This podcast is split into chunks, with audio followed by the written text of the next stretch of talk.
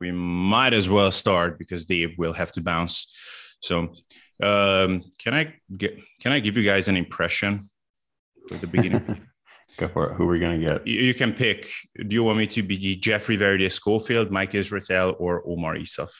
I think we should go with Omar. You've been practicing those. Yeah. Okay. So it's a little bit early for me. I woke up a bit late, but um, although you guys woke up earlier. Uh, Isn't it like two o'clock in the no, afternoon? no, I mean, so I, I I've been up for a few hours, but like I'm I'm a very slow waker on the weekends. So um, yeah. Uh, okay. So what's cracking, guys? Today we have a fantastic podcast episode with Bryan. Not to be mistaken with brain, although he does have a brain, he is the truest muscle brain in the group, and not in a bad way, because his brain is all organ, not muscle, because he can help individuals to get jacked. And then we have Dave, the dentist of the industry. And he's the kind of dentist that is not boring, doesn't wear glasses, and is beautiful. My testosterone levels just spiked by a thousand points just by looking at him. Dave, my man, back to you. What's cracking, guys? How are you? Happy to be here. That Well, was the not way very you- good. the way you laid that out, Omar, I mean, you've just set the table so perfectly for this discussion that we're about to have, you know? Yeah. You know, I was thinking we uh we our like nickname in our group is the Cast Boys, and Yeah. given our past podcast, I think we should be called like the Hat Boys because we're like we would be three for three. I'm missing mine today, but Bryan's got two, so this way we're covered. Yeah, it's super cold here, man. We were at like 85 degrees and sunny two days ago, and then we got six inches of snow, and now it's like 32. Oh wow, Oh. Yeah, Yeah, when you we guys had, are um, the speaking in. Fahrenheit, it's always Oh, yeah, Chinese to me. yeah, right. It's All like we can speak kilos and pounds, but not Fahrenheit and Celsius. right, right. yeah. Um, yeah. Okay. So I, I, I have a couple of uh, topics that I wrote down for myself that I want to get into. Um, do you guys have anything specific that you will want to get get off of your chest? Because then I will I will uh, write it down here quickly so that we don't skip over it. Um, no, we can start and see what we get to. I mean, I have things in general to talk about, but let's start with what you have. Yeah, uh, just a, just two quick ones. Um, first of all, the like Dave, you actually had two really cool podcast episodes in the last two weeks, so I just want to touch on those. Uh, the first one was with Steve Hall. That was that was really awesome that you guys went over the coaching experience you had together, and Steve was um, comfortable doing that, and I, I think he handled it really well. Like um, Yeah. it was really insightful. Um, did you have um, any more interactions with uh, Pascal since then on the little not not Um, miscommunication, but like yeah. yeah. No, we haven't we haven't chatted. I mean, I maybe I like made a comment or something on his Instagram picture unrelated, but nothing regarding that. But yeah, I thought it was a good talk. I thought like we kind of I think we at the end we we agreed on like what we saw. And even with Eric, it was like we we talked about it a little bit. And it's like, yeah, you know, nothing necessarily wrong with the coaching, just at this point, you know, what are you going to see in 6 months or like I said, I mean, really I- I don't know what you'd see over you. You almost have to like guess that something's happening unless you're competing. And like Brian Whitaker was always a good example of that. And I, I've mentioned this in the podcast before, but I remember showing two different pictures. He has it. He has it up, and this was like ten years ago. And my mom was in the room, and I was like showing her the pictures, and she literally didn't believe that it wasn't the same picture. Like she was like, "David, that's the same picture," and I was like, "No, like see, there's like there's little veins, a little bit more, you know." And uh, nobody's going to question Brian Whitaker's dedication. So uh, I, I just think at that point, like if you're saying natty, nothing to do. Yeah, it's um, and and just just for people that that uh, didn't see it, so Dave, you had the um, review video basically, or just not so much a review, more so just outlining your thoughts on how this past uh, six months went. Um, that so that you did uh, coaching with Steve, and then you reflected on that, and Pascal, um, who is the colleague at the Revive team of uh, Steve, said that well, but how much visual progress can you really expect uh, at, after six months at your training age? And then you had a bit of a back and forth because you weren't really Right. expecting visual changes necessarily, but just something like at least another few reps on a lift that you've been doing for a long time or something like that. that Something really, measurable. yeah. Yeah, to, to me, I, I usually fight against people who push on pictures all the time. I mean, this is like a frequent topic of discussion. Like to me, it's like pictures are just so so easily not even manipulated like purposefully. Just you, you change the smallest thing, and it's like wow, like look at this progress, or wow, I've gotten so much worse. I mean, it's just I don't want to say pictures are useless because they're they're definitely not useless, but I, I find them much more useful when dieting or over like multiple off seasons. But from one to the next at, at our our level, I mean, it's very hard to see anything. Yeah. Um, look, one thing, uh, one thing I will say is that um, in the other podcast episode that you did with Eric, you touched on your calves.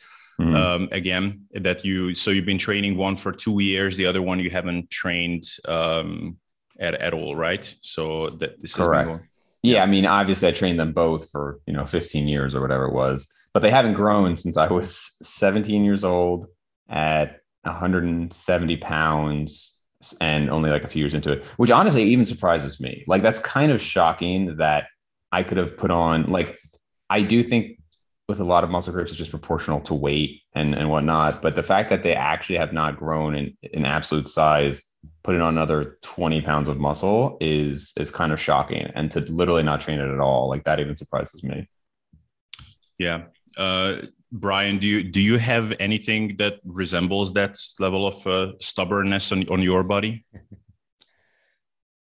oh man that's a good question i mean we've we've all kind of torn apart my hamstrings in our little dm group many a time i hmm. think uh, abel's comment was something along the lines of like your torso is an 8% body fat, your quads are like 10 to 12 and your hamstrings are 22.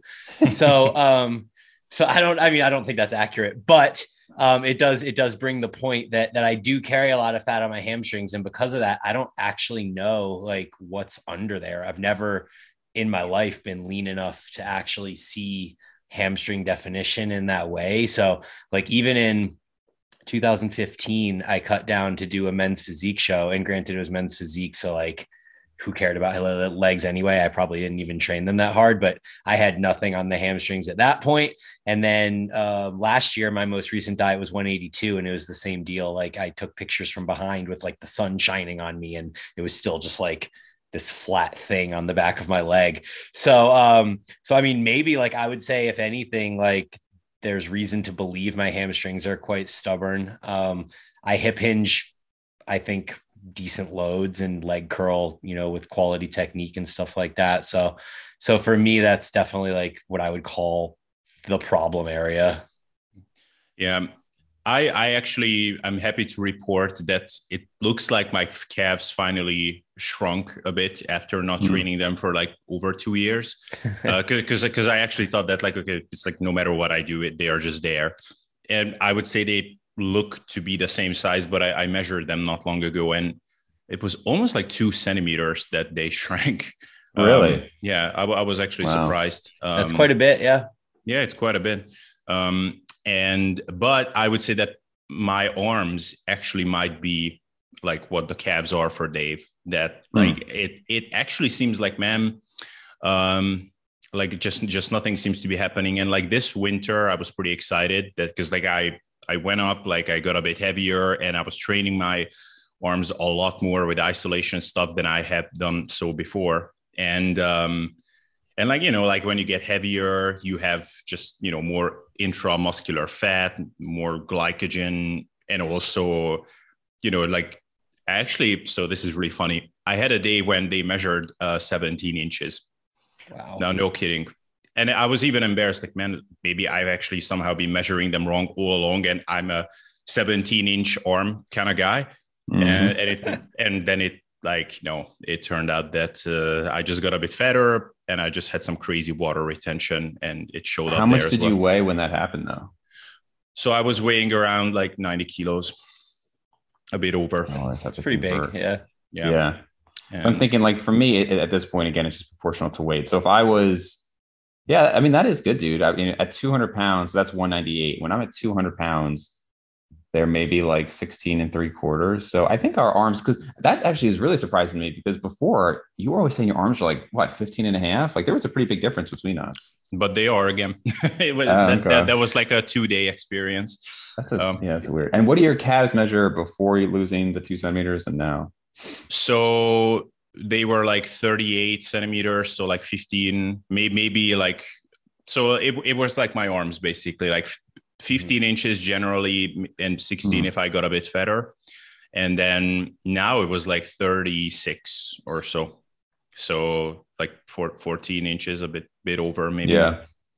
Uh, Something I think is really interesting with like like we always talk about like oh like there, there's the insertion of the muscle and all this stuff, but also just how much it's all dependent on other things. So like one thing I've noticed, like so your calves, that would be that means they got down to like 14 and a quarter which is really surprising because like you've sent us videos and they still look like good calves. Like that's that's a yeah. pretty small measurement. Like mine can look like sticks at 15 inches, right? But it, we talked about how how much longer my legs are than yours. Yeah, yeah. But it, I realized it's not even just that. It's also like I've seen some of these like skinny guys, like maybe like skinny, lean basketball player. And if I just looked at their calf muscle, it's like that objectively is thin but on their entire frame, it doesn't jump out to me as like, oh, this person mm. has really skinny calves. They just kind of look generally athletic. And I think while that is insertion related, it also has to do with like, like I have wide, unesthetic hips, you know, and, and I know like mm-hmm. Steve Hall kind of has that same issue. And I think that going down into small calves looks significantly worse than you can see some guys with like these narrow waist and hips. And in that case, it just it kind of falls in line. You know what I mean? So it's it's all like how it flows together. Yeah, mm-hmm. yeah, definitely. Yeah, but but uh, like honestly, the the arms are are, are kind of shocking to me because they are not like with the calves. I think it's more commonly known that that's a very genetically like strongly determined body part uh, or muscle group, and like like a lot more people are talking about the stubborn calves with the arms. It's like well, I mean, you know, it's, it's not so much of course like there is a limit for everybody but people are able to grow it um, to like you know 16 inches or so. so I, I actually thought that like if I really dedicate myself to it, I could bring it up to that. I mean, maybe not now, like within like one like winter bulk, but still mm-hmm. like something at least. If if anything, actually, I think they're smaller. they somehow look le- le- less impressive than they usually are. Although this one looks pretty That's okay. Pretty solid. Pretty yeah. Good. Yeah, yeah. Okay, so this was better now than I expected, but but um, but yeah, absolutely nothing. Not even like just just absolutely nothing. So that's kind of kind of sad. But um, anyway. What a, Go ahead. What do, what do you guys think? So I brought this up a while ago, but Nunez and I have kind of been talking about the idea of like increased vascularity at a given body weight, and like even if that doesn't necessarily correlate to uh, you know, bigger measurements or anything, or maybe even different caliper readings, but you know, you are more veiny at 182 than you were two years ago at 182 type thing. And that being like at least at, you know, a super high level, something to look at and be like, wow, there's there's at least improvement happening here, you know? You want to go first, Abel?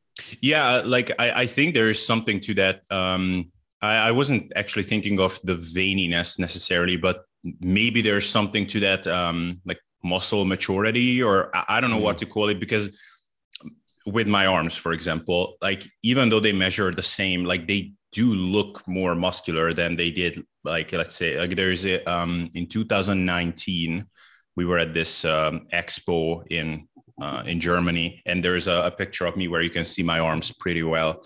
Maybe I will even put it up on the screen.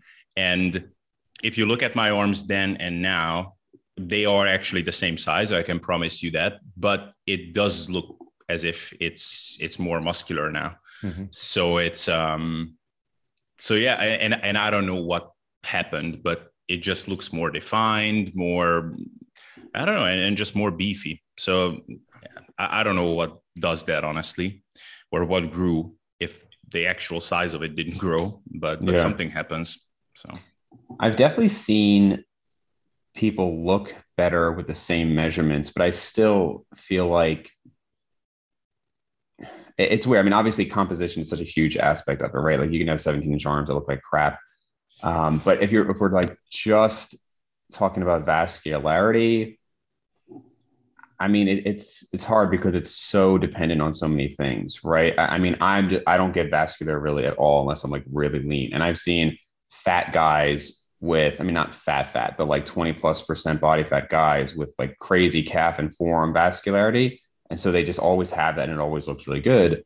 Um, so I don't know. I guess I just haven't personally experienced it where I'm not leaner by calipers or waistline or something like that, but am showing more veins unless I took like a vasodilator or something like that, right. you know? Mm-hmm. Yeah, I mean, heat obviously is a huge factor in that too, right? So, like, we have this yeah. steam shower in my house, and like, I do it in the mornings, and sometimes I get out of the steam shower and I'm just like, whoa, what like what has happened to my quad right now when usually there's like not a single vein in the whole thing. Um, but I guess the reason I, I brought up that anecdote anyways was um, so as I'm going through this diet, I just passed into like the the I'm con- consistently into the like mid to high 180s right now, like 186, 187 type range. Mm. And in past years, it wouldn't be until I got into the low 180s that I would see like a cross bicep vein as I'm just like walking around daily life, playing with my kids, like outside, whatever. Um, but this time I'm seeing that like five pounds heavier. And so I thought that like, no, my arms aren't bigger. No, I don't think I gained five pounds of muscle. Like none of that is true, but it's just, it's a cool thing to be able to be like, there might be something happening here that I'm five pounds heavier now and I'm having this vein that I didn't have until um, you know, five weeks later in the diet in the past. So just something. But what to, would that to, even indicate? Like, obviously, as you said, you didn't put on five pounds of muscle. So, like, yeah, what would that? That's what I, I, I don't know. I mean, I guess I in assumption it's that I'm a little bit leaner, but like, no, I'm not five pounds leaner uh, right. than I was last year. So no, I don't know what the answer is. I'm thinking like muscle maturity is is a piece. I think that there's probably something to um to getting older and being more veiny, and that's why I, I was going to say he could just be aging. Like, yeah, yeah, no, because like that that's certainly true. I mean, as as I've gotten older, veins have just come to the surface more unlike other areas of my body too that I don't even really like train you know? So so it could just be that factor as well. Specific um, Bryan what specific areas are getting veiny? Just kidding areas I don't train, right? Um, yeah, but anyway, I just I just thought that was interesting, just as like because Nunez and I brought it up, and like you know he's in the same boat that we all are, where we're just trying to like see minuscule little bits of progress here and there along the way, and and when you can see something like a new vein at a different or higher body weight um, than than you were, I think that that's at least something to be like maybe there's something happening you know? Like at least i'm gonna i'm gonna pretend there is because optimism is important. Yeah. Well this, i mean abel you and i I mean, this was with Steve Hall three years ago at this point, like one of the first podcasts. And I said, even back then, the desire to like use performance enhancing drugs, honestly, sure, like you want to get bigger and stronger, but half of it would almost be to have that excitement back that like to see something happening again, you know, and to have like a new variable to play with and to like just be excited to go into the gym because that that's genuinely like the hardest thing I struggle with right now is like half of my workouts. I'm like, all right, here, just going, not going through the motions like I'm not trying, but like I just know like it's going to be the same again. And like, you know, you get a, increased rep, you know, once in a blue moon. It's just harder to stay as motivated, you know? One of the things that I uh, do with with my training a lot is try to create small wins every session. So like even if it's not gonna you know, because you said, you know, you can just sit there. It, actually, this goes into what Abel wanted. One of the things Abel wanted to talk about about the idea, the philosophical approach to progressive overload, or or the oh, more like you. kind of tangible approach. Um, so so like in my in my training, I really like the idea of just doing something more because it makes me feel like I accomplished something and got like a small win for the day. And so that could be as simple as adding, you know, a half a pound or a one pound micro plate to something, a fractional loading. Um, but it can also be like for me I, as I've discussed with you guys, I have a whole lot of love for doing like partials and reverse drop sets and some of these like more lengthened overloaded techniques. But just the idea of like doing two partials when I did no partials last week, like maybe last week it was zero RIR and then the next time it was two RIR or it was rather two partials after zero RIR. And so even if that wasn't necessarily progressive overload in the sense that I did an extra full rep, it's like I did more than I did the last time. And that makes me feel accomplished in some way. Yeah, it's um I don't know.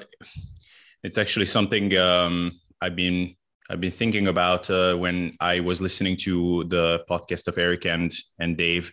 Is um, you guys touched on how some people just grow in these big spurts, so like nothing is really happening, then a big spurt, and and like you have a couple of those, and I actually think so. I think Eric said that he it was like it was like small spurs, but it was like relatively linear and very slow after that first initial big spurt that he had when he was just starting out, if I remember mm-hmm. correctly.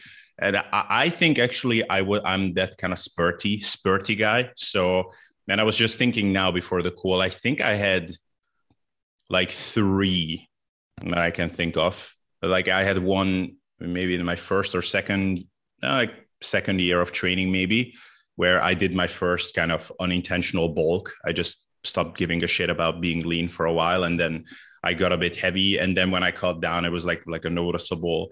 And I also like tried higher frequency for the first time, and then I went from being stuck at uh, like 82.5 kilos for like five or six reps to like I don't know, like actually I benched 100 kilos for four reps, but that was kind of a freak thing.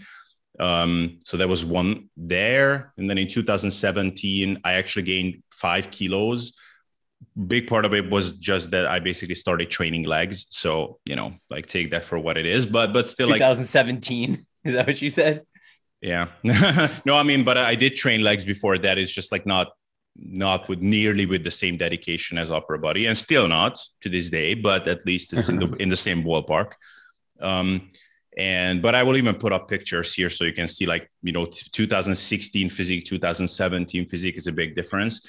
And then i would say i had another one like like now like like two years ago maybe where it's like okay like if you compare the physiques before that like there, there is definitely a change.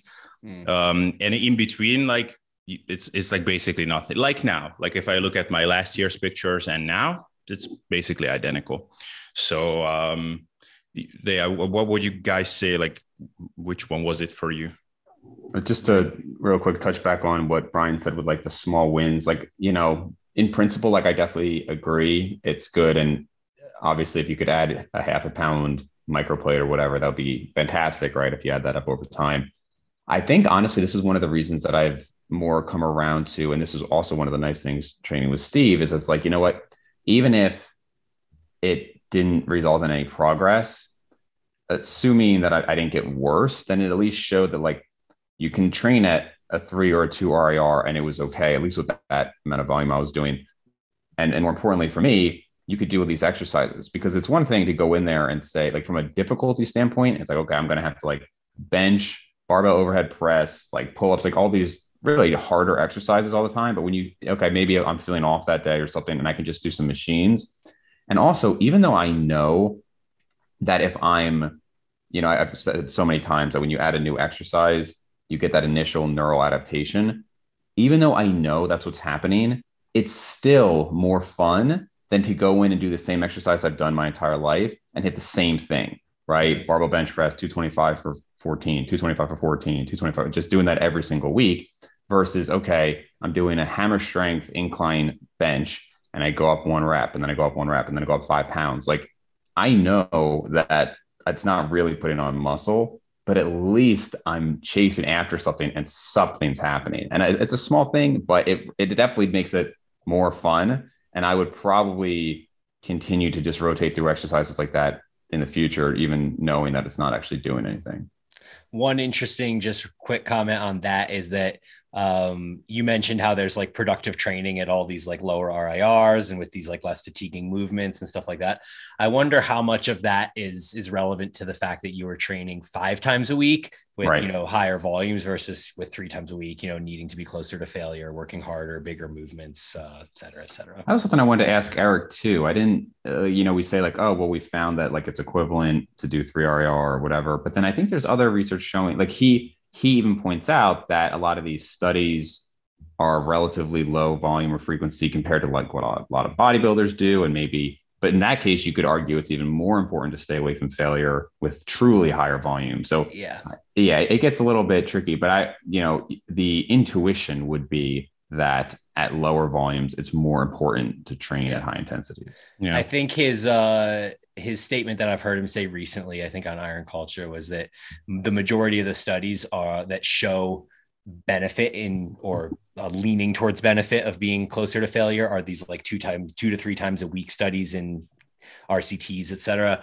Um, and if you actually took a bodybuilder, I think that would be his his um, his st- stance would be that if you were doing five or six times a week training, you know, it would be even more important that you're leaving more reps in reserve, and there would then again be more benefit to doing that too. So no, I mm-hmm. fully relate with that.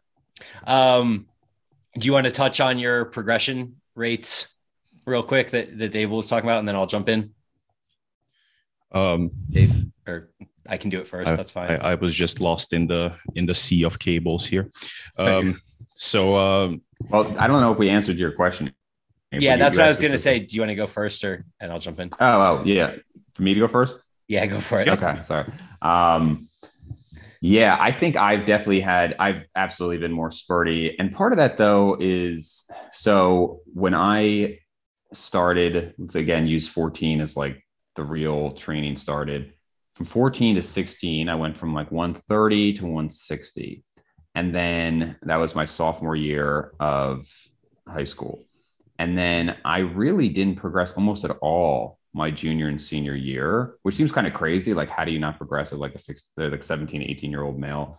Um, but I think I was still trying to be, well, you know, I wasn't even that lean, honestly. Um, I think I was like slow to eventually grow, uh, but I was also on Accutane and Accutane like messed me up. Like, I, I think it, there are some studies showing that it correlates with some GI issues that may be part of why I developed it later. Um, it made my joints incredibly dry. Like literally, like I would sit or stand in one position while brushing my teeth. And by the time I was done, like I would move out of that position and it, I felt like I was creaking, like it was painful. I couldn't squat, I couldn't deadlift. Um, it, it was just a mess. So that could definitely have been part of it. And then my freshman and sophomore years of college, I gained seven and then eight pounds respectively, meaning like net seven, eight pounds at the same leanness. So that was huge. Then I didn't really grow my junior, senior year. And then my first two years of dental school, I again had like another spurt of like 10 pounds over those two years. And then that's more or less like the last time I've seen like noticeable, you know, when I was like 26, 27, that's like the last time I've really seen noticeable gains. So yeah, I was very spurty as Abel puts it. Mm. Bryan? Yeah, I feel like mine was maybe a little less spurty with it concentrated in like one or two areas. Maybe that's spurty. I don't know. Um, well, I'll just go over the story. So basically, I started training at five two. My height was five two, right. and so I was like 135 pounds. And so I don't even think I can count this as like tangible progress because I graduated high school at 5'10 and 170 pounds. I'd been training three years, but I didn't gain 35 pounds of muscle mm-hmm. in in three years. Right, I, I, gained eight inches of height and a whole bunch of body size. Um, but then I think the majority of the gains happened in college because in college, uh, my first year, I went from 170 to 200, like literally the freshman 30, and uh, and it was a mix of of fat and muscle in that 200. And I never really cut down ever. I just spent the next three years of college basically staying at 200, and it just kind of gradually became a better version of 200 um, and then in the senior year of college before spring break, I cut down for like the first time down to uh, 185. And I've showed you guys this pic before. It's part of one of the transformation things I have on my profile, but it's like a picture of me uh, cold as shit outside a hot tub in the snow. Um, I can I can send it to you again at some point. But basically, yeah, we'll I think I was about what we will cut it in yeah, yeah. Uh, I think I was so I was like 185 pounds, and I think we estimated, you know, something like 14, 15 percent body fat at that point, and that was at the end of college. Um, and now, like, we're talking, man, it's been like 15 years since then, and 185 and nine percent body fat, something like that. So maybe I'm like five or six percent body fat better at the same weight. So what's that like 12 pounds of muscle or something like that in 15 years?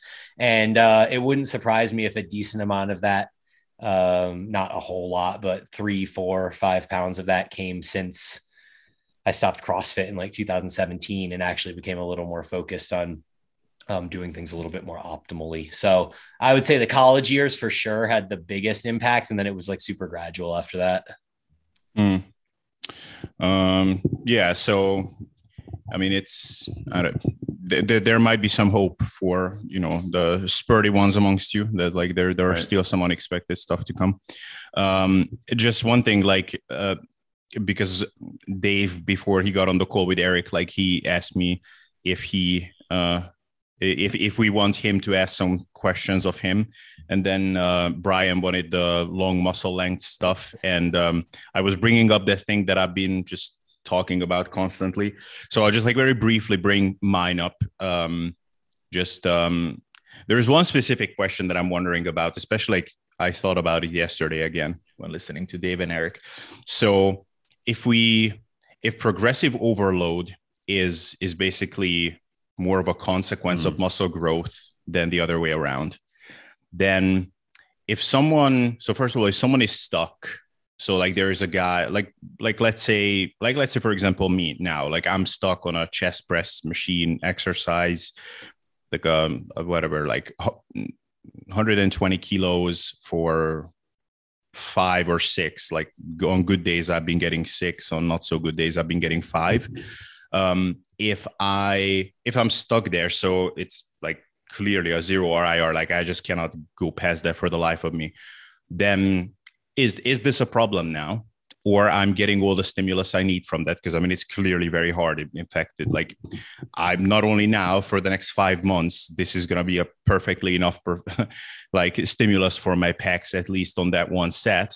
So it's not a problem that I'm stuck, or I need to do everything in my power to break through this uh, because I need to present that you know progressive overload so i don't know what, what do you guys think So, well, do you want to go first, Bryan? Or? Nah, go for it, man. All You're right. good. Um, so basically, it comes down to like the whole is it because I, I remember in the voice message, I kind of like said to you, I was like, do people think that you can gain without progressively overloaded? But you're saying essentially like which one causes it, right? Is the progressive overload that causes the muscle growth and vice versa? yeah i mean it, so this would be like if we take that at face value that like progressive overload is a consequence of muscle growth Mhm. and not the other way around Yeah. So it's funny. One of the comments in my Steve Hall video, and somebody said, well, like regarding the calf thing, and they're like, well, did your calves get stronger? Because if not, then we really can't say that like they don't respond. And I was like, yeah, they didn't get stronger because they didn't respond. Like that's the whole thing. Like I'm, you know, because calves are not like a, a technical movement, right? So like sure, and and even then, even with calves being like one of the least technical things you could do, right? I mean, it's literally that even then, if I do a new machine, I will progress at that machine. But my like baseline that I've done since uh, high school really is just like a one leg uh, standing calf raise on the stair, and that has not increased in forever. And it hasn't increased because I don't have more cross sectional area of my muscle tissue to generate more force to increase the strength there. So um, so I, I think they they do go super hand in hand though. So it's not like I don't try, but I guess the question then would be if it requires progressive overload, what does that look like? Do you mean literally like just trying to add more weight to the bar is simply then what does it? Because all of these other methods, I mean, I don't know almost anybody who advocates things that don't involve progressive overload in, in some way, right? So it's, Yeah. it's it's hard to parse it out.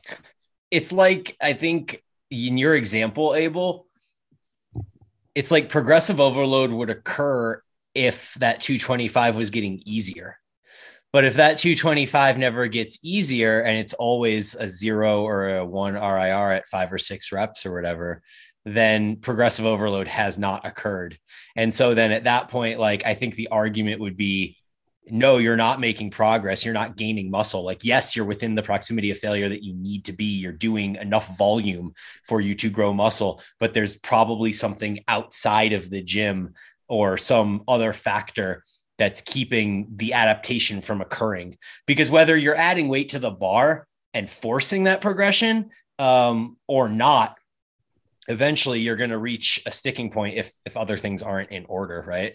yeah And I think a good or an interesting way to think about it, and this is kind of what Abel said, I'm just rephrasing it a little bit, is like if you think back to, and it's, hard to know because strength gains at this level are so slow, but let's even just take like an intermediate lifter. It's not that hard to imagine an intermediate lifter, let's say doing 185 for 10 on bench, and then you know they, they go through months of progression and whatever, and then they get 185 for like 13, right? If that same intermediate lifter kept like started at 185 for 10 and then they did 185 for 10 and then they did 185 for 10 again. Like to bryan's point it should get easier. I suppose it could be. It just again intuitively it's hard to imagine that by just continuing to do 185 for 10 every session it's going to go from a zero rar to a one rar to a two rar and then yeah. eventually to a three. I mean again i guess in theory i don't know anybody who's like tried that but i, I just don't imagine it would get so much easier where like wow i've been doing the same thing for like three months or four months and now i could do it for another three if i just tried. Whereas we could all imagine somebody going from that strength progression of 10 to 13 yeah. Yeah. Although to play devil's advocate there like you know like so I, again this is where rpe can be useful to use because like you do know the difference between um, so it's a zero RIR. So like you definitely cannot get another rep, but you can still feel if it was easier than last time. Like maybe last time it was a an all out grinder, and mm-hmm. now it was like okay, it was like very tough, and uh, I definitely cannot get a full like new rep after this. Uh, but it was not as big of a grinder. It was slow, but like I got I got it pretty solidly. So like that sort of progression does happen, but to be completely fair, like I don't because I never really trained for extended periods, at least with like a like with RIR basically, mm-hmm. like over zero. um, uh, at the very least, like you know, technical zero RIR. So um, once once I couldn't get the same form, then I would stop. So I don't I don't really have any experience even like testing that. So it like the way it worked for me was I got as many reps as I could. And then I would go heavier proactively and then I would try to build up the reps.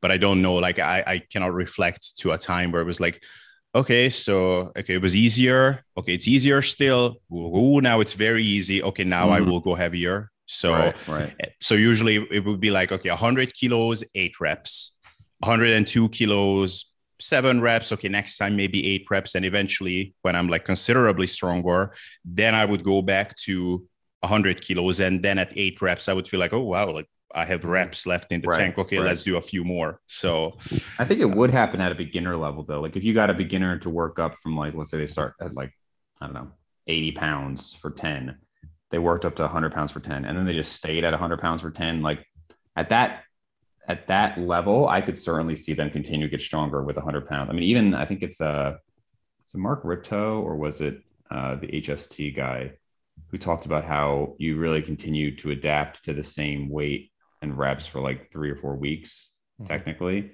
Now, again, mm-hmm. at that level, right? Um, so I could see it happening, you know, and, and, then also there's something to be said, you know, we talk about like, oh, you're, you're recruiting maximum muscle fiber as long as like you're trying to push it as hard as possible. So if they were still like doing that in my example, 185 for 10 as fast as possible, like I, I could see it. Like again, it's one of those things like nobody does this really. So it, it's hard to parse it out. But I, I still would be inclined towards having somebody try to progress whenever they can. Yeah. I, I'm wondering if um so on your conversation yesterday, about whether you know you could achieve the same physique or Eric could have achieved the same physique if they if he never went past the three RIR. Mm-hmm. Um, and again, like let's just assume that the gauging what a three RIR is is not a problem. Um, so I wonder if that's actually even possible. And and I'm and because I'm wondering if there is something with your nervous system that just um, like when you go heavier it inherently for the same amount of reps like it reduces um, your rir because you know like we talk about new exercises um, necessitate going through that neural adaptation but i wonder if to some extent the same thing is going on with heavier weights i mean I mean, we know it does, right? Like lifting, you know, 90% of your 1RM is very different than lifting 70% of it. Um, but even at, you know, smaller increments, like when you go two and a half kilos heavier, like you kind of have to get used to lifting that weight first. Um, so there's a bit of a learning phase. So inherently, like what was three RIR last week, even if you got all the like muscular adaptations, it will still feel heavier at least and probably like you won't actually be able to get as many reps after that if you tried with the same form at least so i'm wondering if it was actually even possible to do an experiment like that for someone um, right right. Any input on that from anyone? Or you just agree? No I, I mean yeah i agree.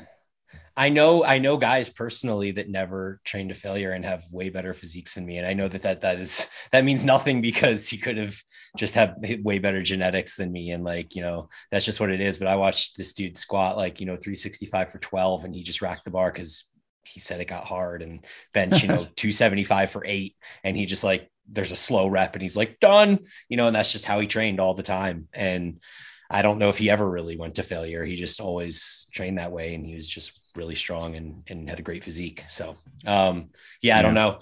But one thing I was thinking about as you were talking about this whole thing and progressive overload in general is, you know, the the the old linear periodization model is just really good for this type of thing. You know, where you have like a week of 12s, a week of 10s, mm-hmm. a week of eights, and a week of sixes or something like that. Because then it's almost as if like you get to add weight to the bar because the reps are dropping and you have like a four or five week turnaround period before you get back to like sets of 12 yeah where there's a whole lot of adaptations that could have occurred and then you get like a real sense of whether those sets of 12 are are easier or heavier than they were five weeks prior right yeah uh actually since you mentioned that i wanted to mention this earlier the um, uh what you mentioned about rotating exercises like dave i think you said that it's uh it's fun because like even though you know that there's neural adaptations that you're going through now and that's why you're getting stronger so fast like it's still psych- psychologically it's still nice yeah. and i'm wondering if i'm wondering especially for advanced lifters like how viable that would be to actually do that. And then when you return to so let's say you have like for the uh, for the chest let's say you have like three exercises that you're like rotating through and kind of like program hopping with. So you have like let's say barbell bench then dumbbell bench and then like some kind of a machine. And then so when you go through like one cycle like this and you go back to the barbell bench if you're stronger then kind of that's what you use as a gauge of whether you progress because like that's that's actually a, a, testing method that people use anyway sometimes that uh, okay like now i'm not neurally as efficient with this movement. Did i am i still stronger than i was the last time? Because if yes then holy shit then must, something really must have happened. I wonder how viable that would be. Well i think you'd have to give it time to become neurologically adapted again right? I mean mm-hmm. yeah like, i don't know how long that could take. Like i just i just did barbell bench press for the first time in like eight months. And what I get 225 for nine. So like that's weaker than I used to do for sure. So, but it's the first time I've done it in a long time. So like if I could work out back to I mean, my PR was 16. So I don't know. I mean, that's that's still a lot. it's a lot of ground to make up. But sure, if I got to like 17, then I'd be like, wow, like I, you know, I probably have put on something. But um, I, I, think at least a month, if not two, you know, because I, I, remember um, Jeff Alberts talking about like, you know, this this principle and him and Brad Loomis were talking about. It. He's like, yeah, you know, a barbell curl doesn't take many time to get adapted to. Like if I can't, you know, fully efficiently barbell curl after 30 years, like I don't know what I'm doing. Mm-hmm. And I told him I actually disagreed with that because in my cut 2020, and it, it was my probably my most successful cut, but when I dieted, I actually gained strength on my barbell curl the majority of that time. Mm. And I obviously was not gaining bicep size, but I hadn't done a barbell curl because this was during the lockdowns. So I had to work out in like my my parents' basement, essentially, where all my like stuff from high school is. And I hadn't used that in so long. So I still was adapting to a barbell curl. And I mentioned before with the CAV machines, like literally while Steve and I were doing like I had one home workout and I was doing the one leg uh, calf raise on the stairs that I've done for over a decade and it would not budge. And then I was doing a machine calf raise within the same week that was progressing. So even something that seems so basic, I still think there's an adaptation period. Yeah, the barbell curl thing, I agree with 100% too. I remember when you had that conversation with with Brad and Jeff about that. I think you even showed them like a video of you approaching mm-hmm. failure or something like that. But um, but no, I, I had a cycle where I hadn't done barbell curls for almost a year and I put them in and it was like 95 for 10 was failure. Like I mm-hmm. could not have done another rep. And then like five weeks later, I was doing 115 for nine and it was like the same thing. Mm-hmm. So you're kind of just like, you know, I didn't gain 20 pounds of bicep strength. Yeah, yeah, for sure. Yeah. And when you think of like some of the weights we used to lift, I, I, don't know if it's the same with you, Abel. I know you had you. I don't know if you had like the heavy barbell lifting days as much as like Bryan and I did, but like, yeah, I was a little bit, a little bit, yeah. Like I was curling 135 for six at the end of a workout, like after rows, after pull ups. And again, obviously, form was not at all pristine, but I'm like, even with crappy form, I don't even think I can yeah. do that for one right now. And same yeah. thing with my shoulder presses. Like I have a video where I'm clearly smaller and I'm kicking up the 100 pound shoulder, uh, 100, 100 pound dumbbells for shoulder press for 10 reps. And again, I'm probably coming like to here. I'm not going all the way down, but I'm here 10 reps at the same, more or less the same tempo. And if I try to kick up hundreds right now, it's like, Dude, they're hard to kick up even for bench press. yeah, yeah. So it's, it's just funny what you get used to yeah. doing. Yeah. Yeah, it's it's it's quite shocking, honestly. Like to me, on um, RDLs and chin ups specifically. So like I've been doing chin ups have been maybe the movement that I've been doing for the longest and the most consistently. So I've been doing that since like 2013, basically at least like once a week, and oftentimes more like twice a week um, for the most part. And but this like last like maybe seven months, I barely did chin ups because I was like getting into more of the the CAS uh, pull down variations, uh, and I just enjoyed experimenting with it. But now I started doing it like just here and there again, and it's it's. I assumed that it, I, I would lose, or at the very least, not improve on it because I'm just not doing it regularly. Um, but how much I regress was actually quite surprising. Um, like I, I was considerably like way stronger uh, before and then mm. RDLs as well. Like holy shit! So like I was, I checked my log. Like I did 145 kilos or something for like 11 reps, or actually 13 reps. Yeah, and like um, I was pretty happy with that. Like I almost passed out at the end, and now like holy shit, I cannot even do it for five. like mm. it's a really big difference. Uh, but I was doing RDLs like twice a week basically for a long time, and now it's I rarely do it. So mm. yeah, the neurological adaptation is huge. I mean, any big compound movement, you notice that. I noticed the same with pull ups, chin ups, whatever as well, because I used to do them constantly multiple times a week like pre crossfit during crossfit post crossfit and then again like you in the last couple years i've kind of veered away from them but i'll throw them in occasionally and I can still do like what I consider to be somewhat respectable numbers, but they're certainly lower than what I was using when I was doing them consistently. Do you find because like I had a hard time giving up? Again, it, it was nice with Steve. It kind of like forced me to finally give some of them up. But like my pull ups, I'm back to doing them. I'm only doing them once a week, whereas before I was doing them twice a week. But I'm still not lifting as much as I was after let's see i've it's been six weeks i think since we finished. What it's been a while and my pull-ups are still not back to where they were pre steve so uh, again it shows it can take a while and i don't know maybe i'd have to get back to twice a week for it to ever get back to that you know? So uh, but you, you eventually get to a point that it was so it took so much to get to that it, it's almost like when you compete for like like if you were a power lifter and your whole life was powerlifting for years and years like not only are you rarely at that peak, like if you stopped exercising, but even if you were doing that exercise the whole time, they peak for a specific meet. But like, let's say you're like, oh, my, my best ever was 500, doesn't matter the lift. The majority of the year, they can't even hit that, even while still doing those mm-hmm. exercises, right? It's so peaked mm-hmm. that, you know, it's almost like if you were to stop powerlifting, I could see somebody just being like, well, I'm just not going to do the big three anymore because I'm not even going to be close to what I was. You know what I mean? Assuming again, you've you've dropped the idea that you're going to compete anymore, um, and that's kind of something that's happening with me a little bit with some of these lifts. Do you think that there's like a subconscious change in the way that you execute things? Like maybe Steve got into your brain a little bit over these last six months and like you're a little less like herky jerky and a little less explosive momentum based or anything like that?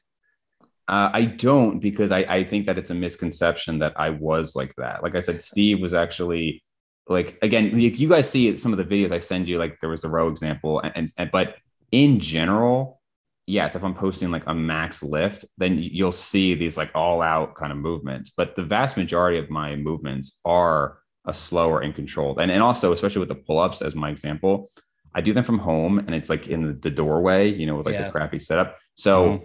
I'm trying to make it as hard as I can. I, I don't use that's just my body weight. So I've yeah. since day one gone very slow. I pause and, and I'll get like 15 reps. So like relative, like my PR for body weight is 30. So and and that is a herky jerky pull up. But so you did a video where you did 45 pounds for 16 or something like that. 15, is that right? Yeah, yeah. 15. Yeah. Mm-hmm. Um, so what like that was kind of like a little bit of the herky jerkiness, right? So Absolutely. so what what if you just did 45 pounds like super strict, like pausing at the stretch position, keeping like if your goal is to keep a big chest, keeping a big mm-hmm. chest type thing, like what do you think you'd end up with there? So I, I do that actually. So when I was doing like the most of my pull-ups, my first set would be all out. So that's when I got like my 100 for six or 135 for three. And then I follow that up with two back off sets with 45 pounds again, strict, slow, and I do two sets of eight to nine. Yeah. So fresh, you know, 11, 10, something like 10, that. Yeah, that's like that. Yeah. yeah, that's what I was. I was just speculating here because like I like with 20 kilos i'm pr- pretty if, if i do it strict then probably i can do like uh like now i would be able to do eight. And if i practice it probably i could do 10 and dave is like way stronger than me on pull-ups. So probably although sometimes you know like um people are surprisingly good or bad at high reps or low reps mm-hmm. but it seems like yeah. you have pretty good work capacity as well. So at the very least 12 i would think. Still. If i was fresh yeah yeah. Yeah yeah and mm-hmm. enable you do them with like the angles grips right? You don't usually go straight pronated? Uh yeah so straight pronated i, I never. Uh oh yeah so pull-ups? Are we talking pull-ups or chin-ups in this whole thing? Well chin-ups would be supinated pull-ups would be pronated yeah, and then the the the handles would be rotational i guess right? Uh yeah yeah. So yeah pull-ups i really haven't done in a long time but um yeah pull-ups i i do with the i really don't like. So if i'm gonna use a fixed bar then uh, neutral is the yeah. is the only one i'm comfortable using. The other ones are just gonna fuck up my elbows. So i agree. uh, or or so pronated can be fine but then with like a loose grip. So almost like kind of just holding like this not with a full mm-hmm. strong grip, which is obviously not very good for heavy loading. But by the way, I need to overhaul my entire thing I just said. So if we're talking pull ups, then with 20 kilos, I could probably do like six, seven at best. Pronated's definitely harder. I mean, I'm a neutral grip or rotational grip guy too. Like I don't supinate or pronate fully on on any of them because they just don't feel good. But if I have rotational handers or neutral, that's kind of the way I speak about them usually. Again, the wide grip, right? Because like the, the biceps are a lot like not leveraged as well to be involved. So yeah. they, they cannot help you as much. By the way, Dave, do you like you need to bounce like I in do, the yeah. second, right? Yeah, yeah. So I, I, mean if you guys want to just continue on, I can just bounce out. That's fine. Yeah. I mean uh, Bryan, we can yeah, shoot a few we, words. We can keep talking for a few. The length cool. lengthened stuff. Yep. All right, guys. I will see you next time. All right, brother. Good talking. You, man. Yeah, man. So um on the on the what, what, do you think of the stuff that I said yesterday about the lengthened um, partials? That I've I've really been thinking about like putting some kind of a stopper on the cable stack so that like when I'm here, like it it like bumps into something on the but then like what happens when you fatigue more? Because eventually the like the partials over the course of partials are going to become smaller and smaller right? So so that might be like a stopping point for like my first partial or something but then you're going to have more fatigue and you'll get 10% less range of motion.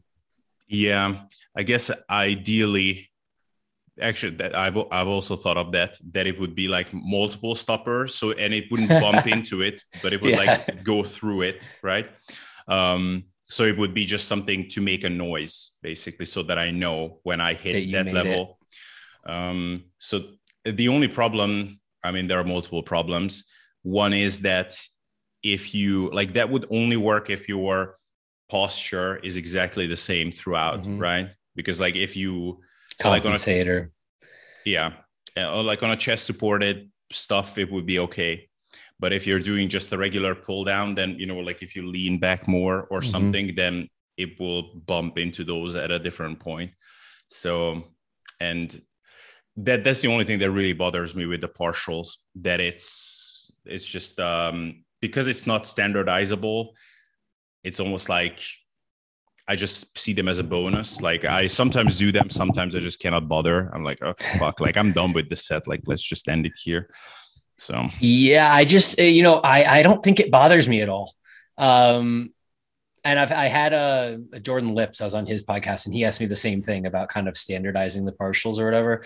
But um, I it doesn't bother me because I just use them as a means of creating that small win for myself. You know, doing more than I did the last time. And so, like in my in my progression of short overload movements, it'll usually go like two RIR, one RIR, zero RIR. Like then week three, and then week four, it's like zero RIR plus you know, two or three partials. And then week five might be zero IR plus five partials or something. And then after that, it might be week six is like zero RIR plus a reverse drop set. So no partials, you just add weight and then do partials, right?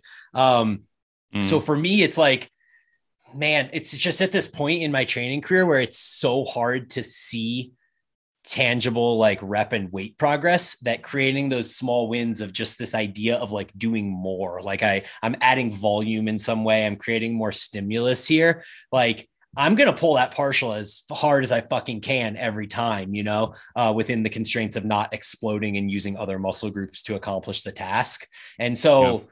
It, it's like it kind of it just doesn't matter to me like as long as i'm getting more than no range of motion like you know the first partial might get 90% then 80% then 65% then 50 and like as long as the range of motion is is enough that i feel the muscle still contracting that i'm trying to target then that's enough for me you know hmm. um mm. to feel like i'm accomplishing something yeah yeah it's um but so like one thing that i'm i'm really happy with um over these past months of experimenting with these pull down variations is that I think now I actually know where my freaking lats are, like during the movement.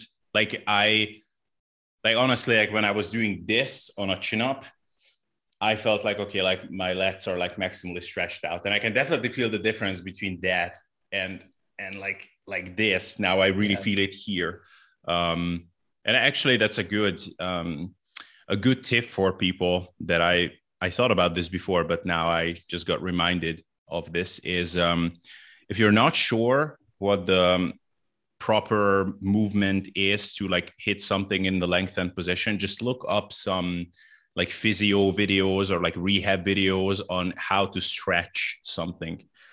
Uh, and they will they will show it. Like if if you look up lat stretch, you will see things like across this. the body. Yeah, yeah. You adduct the arm across the body. Yep. Yeah, yeah. so it's pretty cool. Um, one thing though is um, I don't know if you experimented with like the angles, like how much across, because there definitely comes a point where like you can feel it a lot more in your rear delts. Yeah, when you're doing the movement. For sure. Well, I think that um, it's like the soft stop, as is the word, the phrasing that I believe is proper here. Is like when you reach the arm across the body, there's a soft stop, and then you could keep going. But once you hit that soft spot, the soft stop, that's kind of the point I think where where you're going to get the maximal stretch of that muscle. Because essentially, what you're doing by adducting the arm across the body is you're finding the short position of your pec, right? So mm-hmm. you can get the pec even shorter, but by getting the pec shorter, I don't know that that's necessarily lengthening the lat more. Um, because like if you're doing a if you're doing a press around, which would be a, the antagonist movement, you know, you can get the pec super short but that isn't necessarily stretching the lat more than it would if you just went to that soft stop point. Because then yeah. you would have that resistance pulling you. So the resistance is pulling you in that angle in that direction um, so you don't need to actually go to that like complete stopping point i guess it's like the the same as if you were doing a a bench press and you know they talk about how you want you don't want to completely bottom out where there's like no resistance there. You want to yeah. at least be able to have like a little bit of give at the bottom. So i think the same thing could apply could apply to that too. Yeah.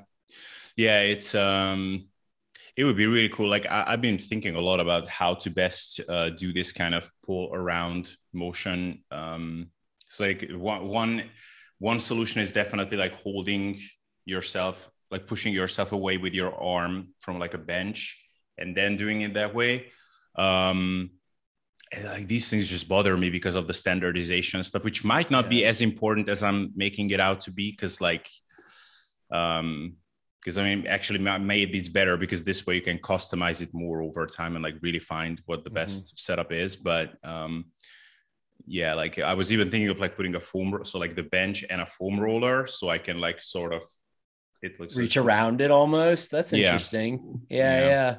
Um, no there's certainly like a few good ways to set it up.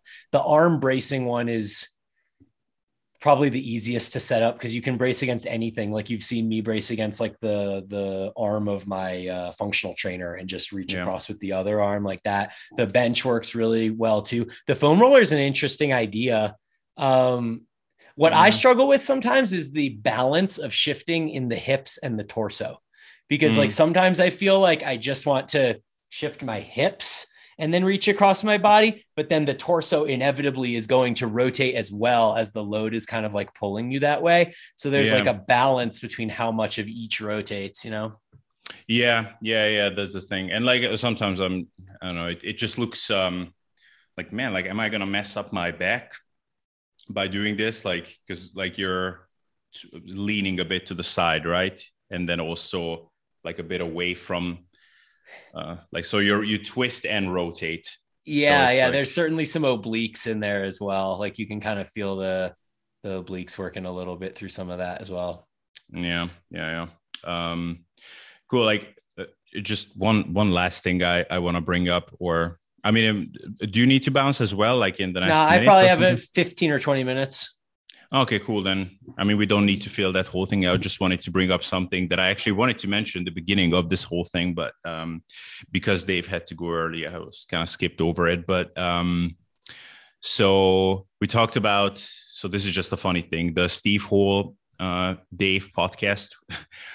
I, I, so this is like honestly one thing that just fascinates me in fitness, like the differences between people in appetite. So this is completely unrelated to everything we've been talking about so far, but okay. like when Steve was saying that um, he is like bulking up to 200 pounds for him was this nightmare experience because he felt nauseous all the time and if he missed a meal then his whole day was screwed because there was no way he was going to make up for that and the amount of calories we're talking about here is 4000 and like to me that's that that's mind boggling honestly. Like i don't know like i when i got up to 90 kilos this winter and it was heavier than i intended to honestly. Like um actually it was a bit more maybe like 92 something like that. But like it, it was heavier than i intended to and honestly a lot of it was just like kind of passive, uh, passively eating a bit too much. And I rarely eat like pure high calorie, hyper palatable junk. Like we're talking about things like potatoes and things like that. If I'm not going out, if I go out, then like, probably is like 6,000 or something easily. Um, if, if I, if I'm like eating liberally and then I'm not making up for it at home. So like, I was thinking of like, where would be that point for me where I would feel like nauseous all the time. And probably at that 6,000 mark, I, I, would think. Uh, but what, well, what do you think? What about you? Yeah, when we were talking about this, I, I, got a good laugh out of it too, because both of us kind of were like, oh, 4,000 calories. Like, oh my God, that's so low, yeah. you know? But but the thing being i think i think a it's cumulative. And i don't i don't know that like 6000 is a really high number when you think cumulative. Like you're talking like every single day i have to eat 6000 calories like a week later then two weeks later oh. now three weeks later and oh my god 6000 calories. Like yeah. I feel like that would become burdensome. On a one day like just go for it type thing or a couple times a week i feel like 6000 is is reasonable within reach you know and you wouldn't feel awful about it Yeah. Um, I do wonder how much like subconscious compensation would occur in subsequent days though if you didn't like keep your foot on the pedal um because i know for me man if i have a big day of eating where i'm at parties and you know i'm having cheesesteaks and pizza and desserts and stuff like that or whatever it is and i have 6000 calories the next two days i might eat like 2200 because i'm just not that hungry and i can can't be bothered to eat type thing um i also think like like you said the the food quality was high which is which is a big factor because Yeah. I think I could eat 6,000 calories or even average 4,000 calories. I think I could average 4,000 calories for years with with no problem if I was able to have some of these more palatable foods. But when you talk about being a little bit more rigid with diet diet foods, but just eating more of them, um, that's a challenge, man. Like I'm I'm now 185 pounds. I've been dieting for nine weeks, and if I try to eat the 2,600 calories that I'm shooting for every day in just meat, veggies, and quality starches, there usually reaches a point where I look at my food and I'm not even trying to finish all of it. And I'm at like 2,600 calories right now. But then flip that and be like, you can have bagels and we can order pizza tonight, or you can Yeah, put yeah. loads of cheese on stuff. And like, before I know it, I'm at 4,500 calories and I didn't even think about it. Yeah. Yeah, like I, I guess um so so two things like for me the the reason it would be easy actually a part of me really wants to conduct this sort of experiment. uh the the only thing is that a um like I I I would gain weight really quick. So like that that's a big difference like I would most probably get to a point where I would be nauseous of eating at least like relatively clean foods like 6000 a day but I would not look like Steve Hall when when that point came. Like he when he felt nauseous and like oh my god this is terrible like he still looked like many people will at the end of their cuts like he he looked lean um wasn't as lean as he he normally is so maybe like 15 to 17%. yeah yeah yeah yeah yeah, yeah at most uh so I would probably be closer to 30 uh when when that would happen easily um Yeah. and and the reason I know that is because like I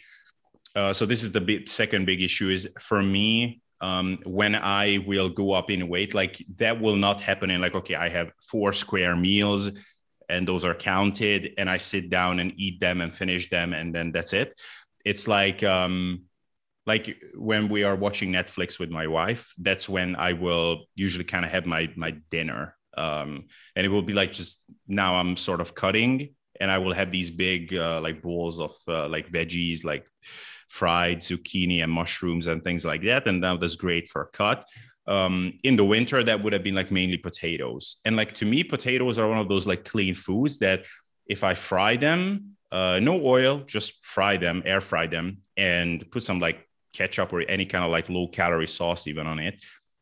I can just freaking passively eat that like popcorn. Like, uh, and it will be a long time until I will feel like, man, this uh, is making me sick. It probably will be at the point where I just need to go to the toilet because like I just ate way too much of it. Yeah. Um, so like, and and then with things like oatmeal, which is like I don't know, like five times the calories, it's even worse. Like I can just make these big like uh, bowls of it. So I will put like out of 200, uh, not 200, I don't know, like 100 grams of oatmeal and like enough water to make it like nice and soft and kind of fluffy. And man, I can just, I can passively eat so much of that. And um, I, when I've gotten my my fattest, a, a good good chunk of that was just from oatmeal, for example. So I actually really like oatmeal too. I find starches to be pretty easy to consume as well. Like everything you listed was a starch. I feel like potatoes, the way you described, um, I do them similarly. And uh, and oatmeal, I, I also like raisins and oatmeal, which adds again more Mhm. more carbohydrate there. And then rice, I, I I really like rice, like different types of rice, rice pilaf, white rice, any kind of rice is good too. So I can eat starches all day long. For me, the the the hiccup ends up becoming the veggies and the protein.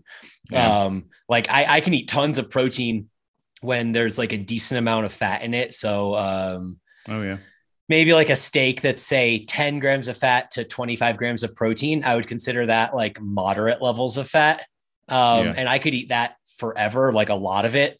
Um, same with like chicken thighs and stuff. But when you start going like chicken breast or you start going like, you know, top sirloin round steaks where it's like the same macros as a chicken breast, more or less, um, I find those things really hard to get down after like five or six ounces in a sitting. Yeah. Although I have to say that uh, chicken breast, uh, like fried to a crispy level, yeah that that that to me is surprisingly i wouldn't say it's like addictive like i don't know like like cheeses for example yeah but it's um I, I could eat quite a lot of that. Again, I it would be cool to run an experiment. Like when would I start resenting eating yeah. the next piece? yeah. Was it uh do you air fry that as well? Uh yeah, well like I used to just microwave it before I had an uh, an air fryer. So uh, you yeah. might you microwave chicken breast. Yeah, yeah. Oh man, like I'm I'm a freaking peasant when it comes to this. Like I, am um yeah, like, like you cook it in the microwave or is it pre-cooked and then you microwave it to reheat it? No, I like take raw chicken breast, like maybe poke really? it a few times with a fork if I'm really fancy. Uh cover it with another plate so that it's like not making a giant mess in the microwave and leave it in for uh, forgetting how many minutes now, but yeah, and it, it becomes wow. it basically the same as if it was in the air fryer. Honestly, that's insane. I I just like imagine it becoming rubber. Like that's all I can picture in my brain right now. It's like rubber chicken. No, no, honestly, like the microwave is a surprisingly functional cooking device. Um, mm. a lot, uh, yeah, it doesn't get enough credit, um, but it's um, yeah. So like I I think that I could um, but probably because of that, probably like at heart, I'm a fat kid and um, slightly still like just um, slight eating disorder um, if I really dig deep enough. So it's it's probably because of that, honestly, because I don't. So make no mistake, I don't feel good when I'm eating that much oatmeal that it makes me fat.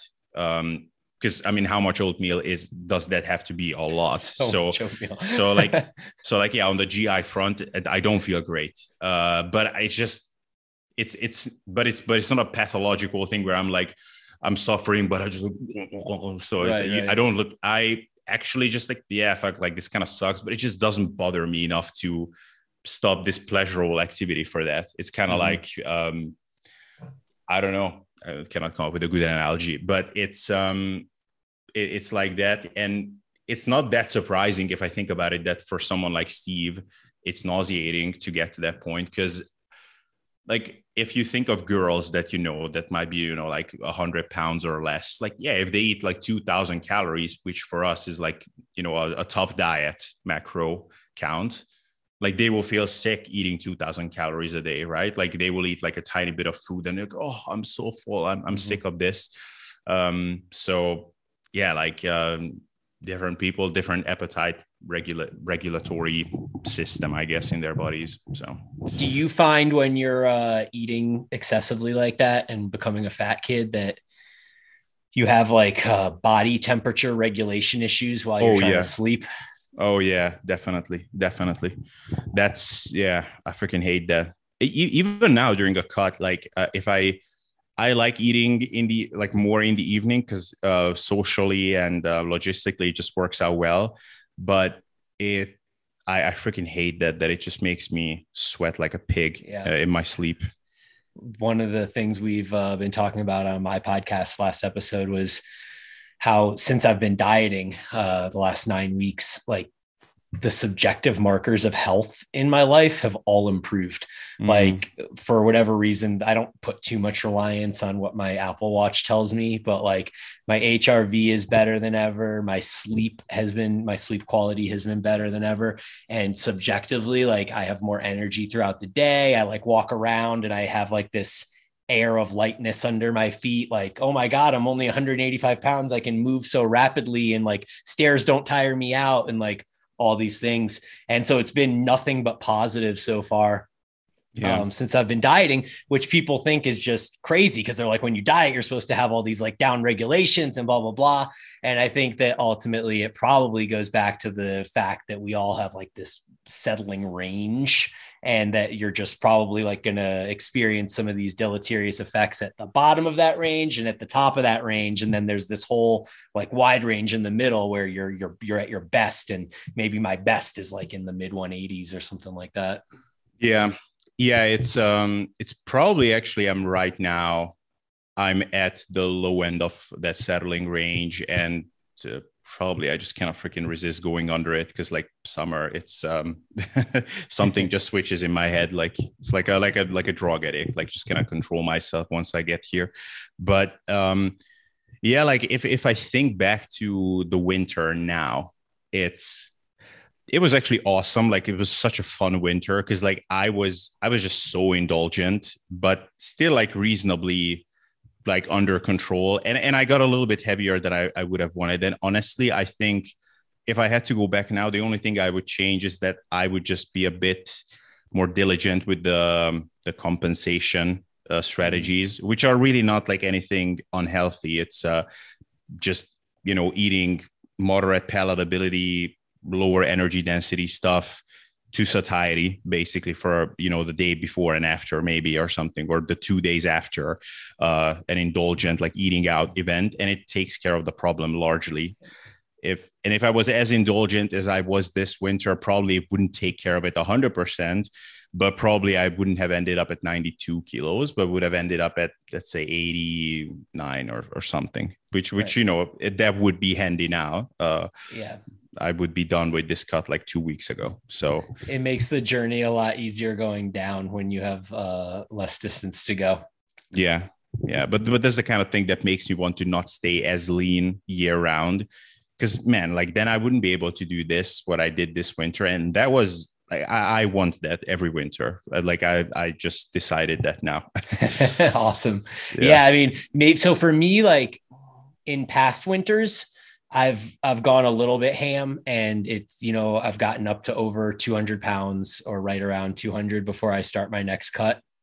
Mm-hmm. And it's because I, I did I just kind of went indulgent and just said fuck it, you know it's the winter, like it doesn't matter type thing. And then this winter, the only thing I really did is is institute kind of what you said, where after a day of an indulgence, I would have either like a, a day where I fasted until dinner or um, something along those lines where basically it would be like uh, okay uh, it's like a binge restrict cycle but but a yeah. little bit more planned you know but it was like it was like okay I, I did the things that i wanted to do that i have the freedom to do because it's the off season i'm not going to feel bad about it i just like i'm going to not eat tomorrow until dinner time and have a you know 1300 calorie dinner and the whole thing offsets. You have a 5,000 calorie day and a 1300 calorie day, and eventually you kind of end up at the same place. So um, yeah. it really wasn't even hard. You know, like I was saying, maybe it's lucky that I've been an athlete and have like a decent grasp on nutrition, but you know, on the day following the really uh the overeating day, it's just I don't I don't feel hungry the next day, so it's not like even that hard to to resist, yeah. to resist a little bit. Yeah, yeah, yeah, totally. Yeah, I, I also did a lot of this fasting stuff now in the the winter actually, and that that that definitely helps. Uh, because like uh, it can definitely like quickly push me into like acting like a full blown like eating disorder uh, victim if I when I'm lean. But yeah, if yeah. if if you're like at a healthily fluffy body fat percentage, then like you can tolerate that much much more easily. So I, I agree hundred percent. Yeah, dude. It's like the opposite. Like the perfect example is two nights ago we went out to dinner with my wife and I had like steak and a big plate of French fries and like fried Brussels sprouts and you know a piece of chocolate bread at the end. And um and I'm in the middle of my diet, so I obviously shouldn't have done that. And mm-hmm. where usually if I would have done that in the off season, the next day I would wake up and be like not hungry. I'm just fasting, you know. I yeah. woke up starving the next day. Like I woke up so hungry. My body was like, oh, that's what we've been missing type thing, you know? So, yeah, so yeah. there's a certainly a different psychology when you're restricting versus when you're in the surplus. Oh yeah, no, hundred percent. Yeah, I might. Yeah, I'll, I'll report in our group because uh, I might do that after this. Um, so see see how much that uh, that uh, makes me not hungry tomorrow. Um, anyways, man, uh, I think we can wrap up here because uh, yep. I'm afraid that even my cloud is to run out of space. Uh, but okay. but yeah, this was fun. This was fun, and then uh, yeah, maybe I will even pump it out today. Who knows? Why not? Oh, all that editing, get it done, bro. Yeah, yeah. So, ton of editing that needs to be done. I'll try to send you a picture of that picture that I referenced of me. Oh yeah, yeah. Post college. Oh, yeah, yeah. I'll try true, to shoot true, that true. over to you here. Awesome. And you had a couple spots where you wanted to throw pictures in of yourself too. That's very true. That's very true. Sweet. Cool beans, man. Then uh thanks. Thanks for being on. Yeah, for sure, man. Talk soon. Talk soon. Yep. Oh fuck.